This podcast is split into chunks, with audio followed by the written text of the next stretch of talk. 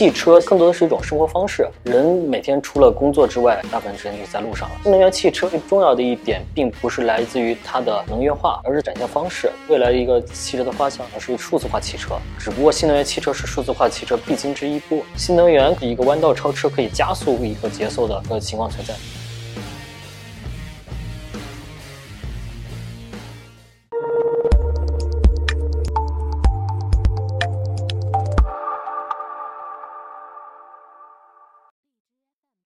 我叫彭俊维，是秀时代文化传媒的创始人。汽车其实对于一个男人来说的话，其实就是个大好的玩具。从小可能就各种玩具车，到现在的话，可能我现在也有很多辆车，其实就是因为把它当做玩具来看待。人每天除了工作之外，可能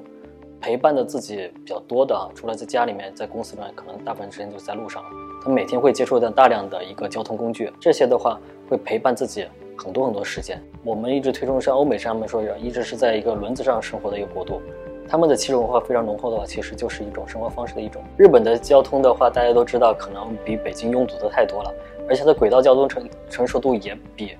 中国要发达的很多，而且日本大部分人出行可能都是通过轨道交通，但是日本的汽车文化远远远远超过中国。其实我觉得还是最重要一点就是文化上面出现断层了。有很多人对汽车还没有产生这么浓厚的兴趣，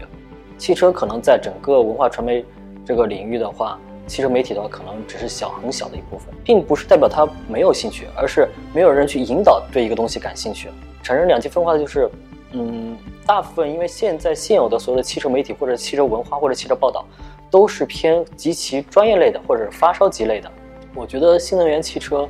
是一个未来的一个大势，大势所趋。很多人现在说是新能源汽车并不环保，因为它的可能来源是来源于火力发电或者风力发电的。但是我觉得，其实用一句我自己总结的最通俗的话，就是人类文明的进步其实就是从随地排放到集中排放。其实任何的人类的工业活动其实都会有产生相应的污染，但是你随地排放跟集中化排放管理那是完全不一样的。现在从环保的角度来说的话，虽然可能。电力的大部分来源，比如说风电、啊火电、煤电这种的，可能有大量的是不环保的。但是相对来说的话，还是那句话，就是你汽车的随地排放跟集中的排放管理那是截然不一样的。而且，如果随着一个需求端，就比如说电力的需求是越来越高的，那么其实在这一块的话，会推动整个电力行业的发展。其实它会变得这个行业的速度会更快，就是清洁化可能会离我们就会越来越近。所以我觉得，单从环保的一个角度来说的话，其实这是一个必经之路，不应该只是看到眼前，好像它的能源结构是有限的，但是我们未来是能看得到。其实新能源汽车的话，最重要的一点，并不是来自于它的一个能源化，而是它的一个展现方式。因为有这么一句话，就是凡是人类文明交替，其实都来自于效率。比如说工业化革命。啊，比如说互联网革命，其实一个核心都是来自于效率，就是最早的人畜的效率比不过机械，然后互联网的效率、科技的效率又比机械的效率要更高。其实新能源汽车的话，电动化带到最大的话就是一个效率化。怎么来理解呢？任何一个行业有这么一个特点啊，生产效率越高，就可能会出现垄断性就会越高，就是生产规模会不会越来越庞大。现在的传统汽车拥有数十万个零部件。所以它其实是还不够完全的一个集成化的。我们其实，但是电动化汽车出现了之后，就会有一个很有意思的东西，它能把大量大量的一些配件去简化掉，甚至在未来，现在可能电脑里面要要有各种各样的行车电脑啊，然后等等一大堆零器部件，可能未来就是一块电路板就能解决的事情。汽车的不管是从生产还是维护等等等等各个方面，它会变得非常非常非常的便捷，而且那时候的话，它的集中生产的效率。也会变得很高，这是从它的一个生产方面。第二个的方面是在它的控制方面，因为机械是很难通过一些呃高速运转的电脑去控制的。但是电动机不一样，电动机的话，它可以通过电脑，可以通过数字去改变很多的。所以其实电动车最大的一个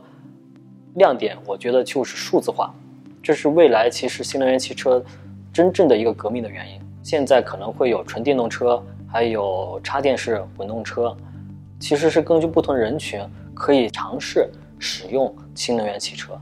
因为可能现在大家一提到新能源汽车，觉得哎呀，这个东西好像不方便，或者不便捷，或者是有各种各样的疑虑、焦虑问题，让很多人不敢去尝试新能源汽车。其实从我身边或者是我个人得知的呃感受来说的话，新能源汽车其实你用完之后的你感受是完全不一样的。首先它会少了很多很多的一些零部件，啊，比如说没有了发动机，没有了变速箱，然后其实让你的驾乘感受会变得更好一些。第二个的话，其实嗯相关的一些的机械问题会更少，因为。它这种东西就是数字化之后的话，相对来说变得可控度会更高一些。我觉得最大的一个难点还就是让人开始接受，因为之前有很多人去提过啊，就是先有鸡先有蛋的问题。比如说为什么不让去买个新能源汽车？他说可能是觉得充电桩太少了。为什么不建这么多充电桩？因为他觉得用电动汽车人太少了。这是一个先有鸡先有蛋的问题。但是其实只要有一方面的一个推动。其实就能带来整个市场的一个改变。就比如说，现在政府大力的去加建各种充电桩设备，以及现在政府大量的补贴以及各种政策上面的引导，就能让一些基础的设施就变得不那么难。所以我觉得剩下一个难点的话，就是让消费者更多的去愿意去尝试这种新能源汽车。我觉得汽车可能在未来数百年之后，可能也会变成一个类似于贵族项目一样。就比如说是像现在的马术，人畜的时代的话，其实已经过去了嘛，马还留存了下来了，变成大家一个兴趣爱好的一个使用。就比如说现在燃油汽车，可能再过个二三十年，燃油汽车已经没法再上路了，但是可能燃油汽车还会存在，它可能可能会存在赛道，或者存在一些私人的一些高端的一些当做是兴趣化用类的工具类的。这么一个存在，无人驾驶首先要建立的第一个情况就是新能源汽车上面，因为只有新能源汽车可以实现数字化。其实我觉得未来一个汽车的方向可能是数字化汽车，只不过新能源汽车是数字化汽车必经之一步，它必须要整个整车完全数字化、电动化、规模化，它才能进入数字化。就比如说以后汽车可能只有四个轮子，然后加上一个。电池加电脑变成很简单、很简单的一个总成部件，那时候其实我觉得才能真正的进入到未来的一个无人驾驶或者是一个私家车规模越来越小的这么一个情况。未来的一个社会，我能想得到就是可能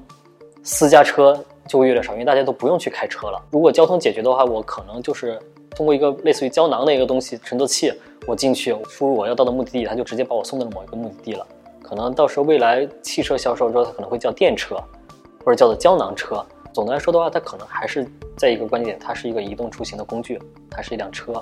但是它是以何种方式的车存在，未来就不得而知了。汽车是一个门槛很高的一个行业，也是现代工业节奏最慢的一个行业，因为它有很长的一个产业链一个情况存在，它的门槛也很高，不像于手机啊或者其他这种行业，它能数字化很快的一个。情况，但是现在新能源可能是一个弯道超车，可以加速一个节奏的，呃，一个情况存在的。所以我觉得，其实这个行业未来新能源的快速普及，它可能实现数字化的一个速度会非常非常快。现在可能无人驾驶或者是纯数字化交通离我们还比较远，但是我相信，只要一旦从技术上面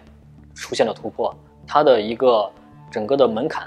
可以快速的被拉低。未来的汽车的研发跟生产，如同现在的手机一样那么简单了，其实推动的效率就会非常非常高，真正的数字化交通才会出现。未来的新的汽车的话，不一定叫汽车，它可能就是一个数字化交通的车辆，不一定是以我们现在以汽车的方式命名。未来汽车更多的话就是一种数字化交通工具。汽车的未来的话，汽车现在内燃机要逐渐退出市场，退出社会，然后新能源汽车的一个普及，然后未来可能真正的是数字化汽车的诞生。